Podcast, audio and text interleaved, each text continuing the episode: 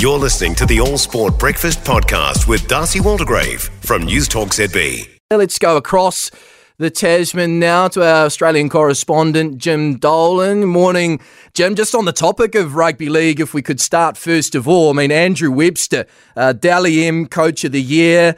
Uh, obviously, came with a, a, fairly impressive resume from his time there at the Penrith Panthers under Ivan Cleary. But can you just give our listeners a bit of an insight as to, in, in terms of the reception that he's receiving over in Australia for the remarkable season that the Warriors had?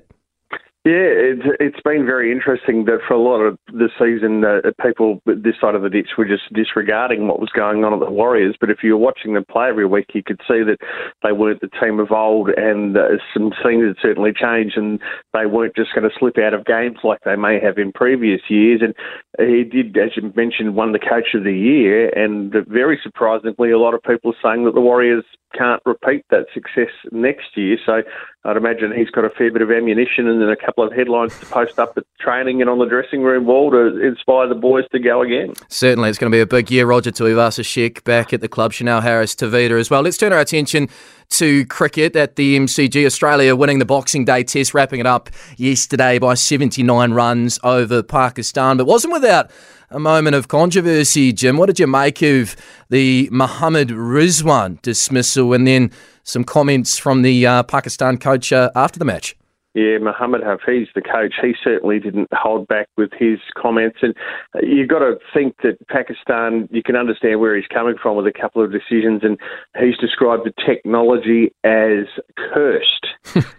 because his side was cost by umpires' call when they had a couple of close LBW decisions that were deemed to be not enough hitting, not hitting enough of the stumps to go overturn the decision. So it went with umpires' call, and he made the very good point that uh, whenever he's played cricket, that if the ball's going to hit the stumps, that's out. LBW. So uh, it would be interesting to see whether the ICC comes down and penalises him financially or with a suspension, or they actually think, you know what, we could make some changes to the uh, DRS. It was originally introduced to stop the howlers in cricket, but now some teams use it very successfully to go fishing almost for dismissals or non-dismissals. And I think yeah, he may have a bit of a point there, but yeah, he certainly uh, took it off because Mohammad Rizwan, when he was dismissed, the ball looking like it may have clipped the wristband of his glove, he remonstrated the entire time while the third umpire was reviewing that. He took it up with the umpires and then hung around to give them a bit more of his opinion. That basically was the end of the Pakistan fight back. They were five down. They needed 98 to get, and they just faded away in a procession. Then we've got two spare days for the Australian bowlers to rest up before they head to Sydney.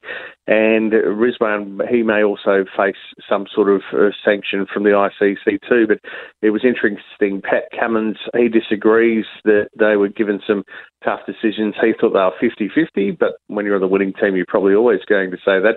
and it's notable that he too was on the end of potentially a roughie when he was given out caught behind despite Hotspot not showing any edge on his bat. So uh, for Cummins, I think he'd probably prefer to face, focus on the 10 wickets he took for the match and the victory to wrap up the series with one test to go in Sydney. Certainly. Just a comment on Pat Cummins, Jim Dolan joining us from across the Tasman. 10 wickets in the test. Uh, joins Allan Border as the only other Australian captain to do that uh, in a test match and up over 250 test wickets for the career now into the top 10 all time for Australia. Um, it was some performance.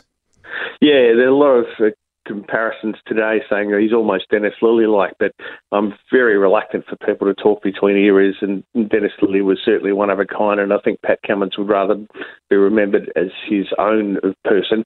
And he's uh, disproving one myth that they said fast bowlers can't be captains. Well, he's improved not only the team performance but his performance since he's taken over as captain. And some of his, his wickets on the first day, I think, turned the match when yeah he just bowled really, really well bowls consistently, and all the time he's thinking about what's going to happen down at the other mm. end. So, yeah, uh, and he's also made a couple of very handy contributions with the bat this year to get Australia home or out of trouble too. So, yeah, I think Pat Cummins is, is certainly rising to the occasion and leads by example, which is all you can ask from a skipper. So, dead rubber tears to come in the new year at the SCG. Thanks so much for your time, Jim Dolan.